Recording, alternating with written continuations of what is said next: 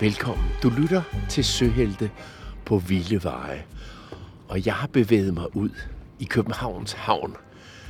Og det er ikke fordi, at der er en vild vej herude. Øh, jeg har tidligere været på Peder Skramsgade i København, hvor jeg har fortalt om Søhelten Peder Skram.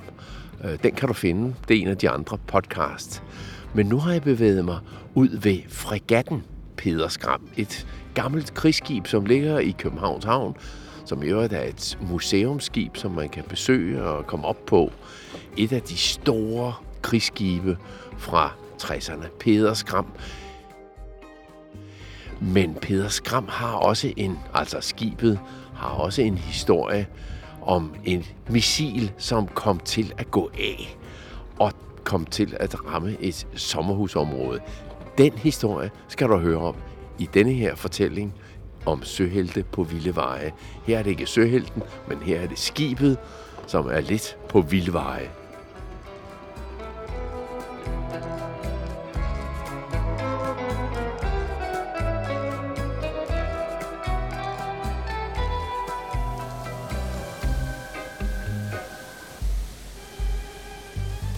Nu skal du forestille dig at sidde i kontrolrummet på et moderne krigsskib med alle mulige knapper og lys, der blinker og ting, man kan trykke på. Du kan høre larm fra et af de andre rum på skibet. Det er søfolk, som er i gang med frokost, og de er i godt humør, fordi det er fredag, og de er allerede i gang med at varme op til en god weekend. Men du skal koncentrere dig. Her i kontrolrummet på skibet sidder en mand og er i fuld gang med noget meget vigtigt. Han skal tjekke, at raketsystemet ombord på krigsskibet fungerer rigtigt. Udover kanoner og torpedoer på krigsskibet er der nemlig også raketter eller missiler, som det også hedder. De kan flyve meget langt, meget længere end en kanon kan skyde, og de kan ramme lige præcis det, man vil have dem til at ramme ved hjælp af en masse elektronik. Alt sammen meget smart og købt i USA og altså sat på et dansk krigsskib. Herr Olsen, det hedder ham, som sidder her i rummet, han skal afprøve, om alt er i orden. Han er ekspert i at afprøve sådan nogle ting. Hvis skibet nu skulle komme i krig, så skal man jo vide, om det virkelig kan skyde missilet af. Men der er heldigvis ikke krig i Danmark på det her tidspunkt. Ikke en rigtig krig, men mere det, man kalder en kold krig. En kold krig er sådan en, hvor man man er ikke begyndt at slås, men man står over for hinanden og kigger ondt på hinanden. Og måske viser man sine våben. Jeg har en stor pistol, jeg har en større pistol end dig, eller jeg har flere skibe end dig. Sådan stod forskellige over for hinanden under den kolde krig i 1980'erne. Det her er efteråret i 1982. Og den kolde krig mellem på den ene side Danmark og vores venner, Tyskland og Norge og England og så videre, og USA. Vi står på den ene side, og på den anden side Rusland og deres venner, Sovjetunionen dengang og Østeuropa.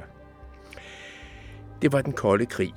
Så derfor er herr Olsen denne dag i 1982 i gang med at tjekke, om krigsskibet Peder Skram og raketmissilsystemet på skibet virker. Bare som en prøve, og på dækket på krigsskibet står i alt otte missiler. Hver af dem, ja, de er temmelig store. De vejer det samme som en lille bil, og de kan flyve meget langt, sådan at fjenden ikke opdager dem. Herr Olsen sidder nede i kontrolrummet, trykker på knapperne, skriver en kode, som om man vil skyde en raket af mod for eksempel København eller lidt syd for Køge Bugt, og det er mere end 100 km væk. Men det er jo sådan set bare noget, man leger. Skibet Peder Skram ligger på det her tidspunkt i havet mellem Jylland og Sjælland. Alle de andre søfolk er i gang med en god frokost, og Olsen gør sit arbejde færdigt, eller han skal til det.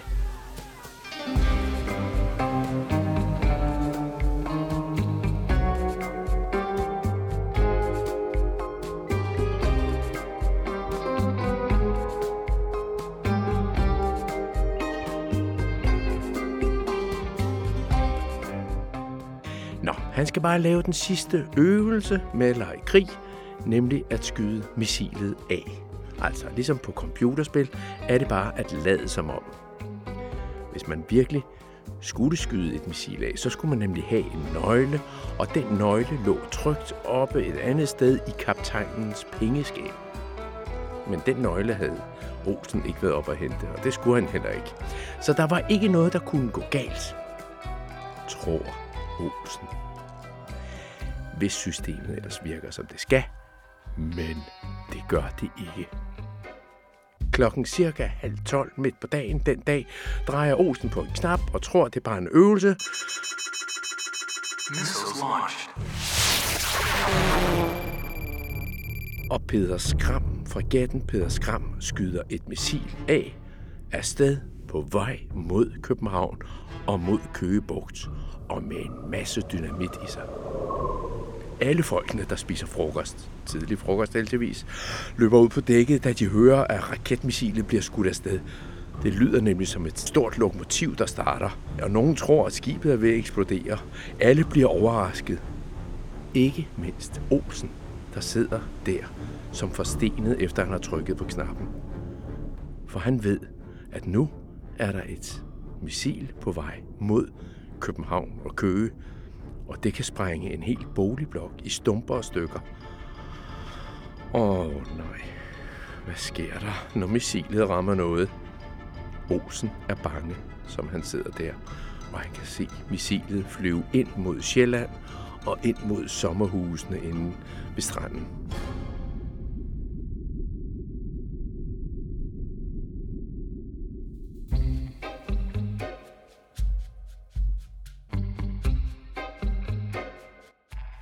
Heldigvis så er missilet lavet sådan, at det normalt kun bruges på havet, for eksempel når to krigsskibe skal skyde på hinanden. Derfor flyver missilet lavt hen over vandet. Selvom det så er indstillet til at flyve helt til København, så sker der noget, da missilet flyver ind over de første sommerhuse derinde på Sjælland.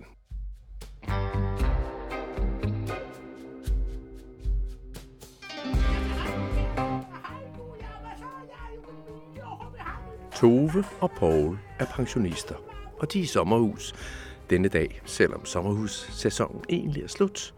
Men de er jo pensionister, så de har masser af tid. Paul står ude i sit værksted, og Tove taler i telefon med datteren.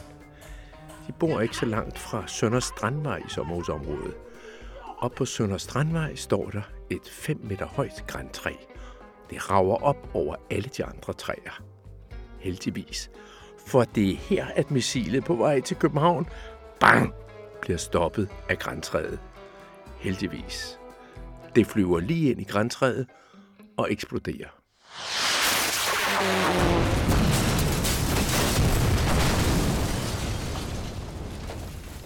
To får et chok, og ruden hun står ved eksploderer i tusind stykker, og Paul bliver kastet rundt i sit værksted, som ellers var så fint ordnet, men som nu nærmest ligner et børneværelse med rod og alting kastet rundt. De bor sådan set et stykke vej fra græntræet og eksplosionen, heldigvis, så de overlever.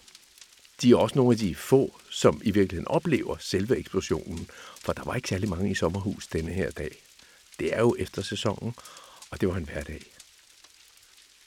Men fire sommerhuse bliver totalt smadret, og 130 huse bliver beskadiget, og en skovbrand begynder. Branden bliver slukket, og Olsen sidder ude på skibet og er glad over, at der ikke er nogen mennesker, der døde på grund af fejlen. Og i virkeligheden var det jo ikke hans fejl.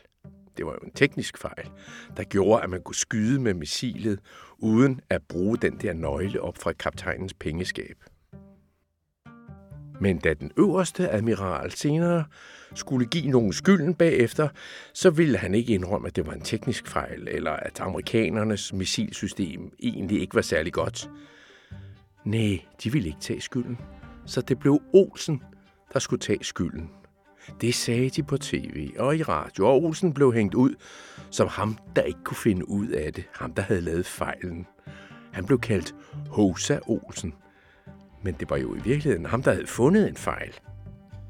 En fejl, som en masse andre skibe, krigsskibe rundt om i verden sejlede rundt med. Han burde være blevet kaldt Søhelten Olsen. Missileksperten Olsen. Og måske skulle han have opkaldt en gade eller vej efter sig, i stedet for den Peder Skramsgade, der findes i dag. Den skulle måske så bare ikke hedde Hosa Olsens Gade. Det ville jo være ærgerligt for ham. Men derimod Missilekspert Olsens Vej.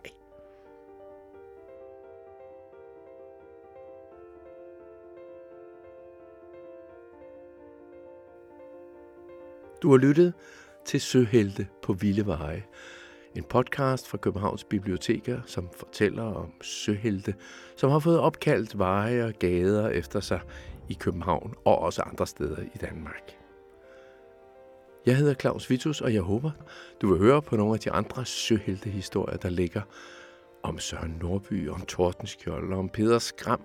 Altså ikke bare skibet, men selve den gamle søhelt. Fordi den podcast ligger også derude. På genhør i endnu en podcast om søhelte på Vilde Veje.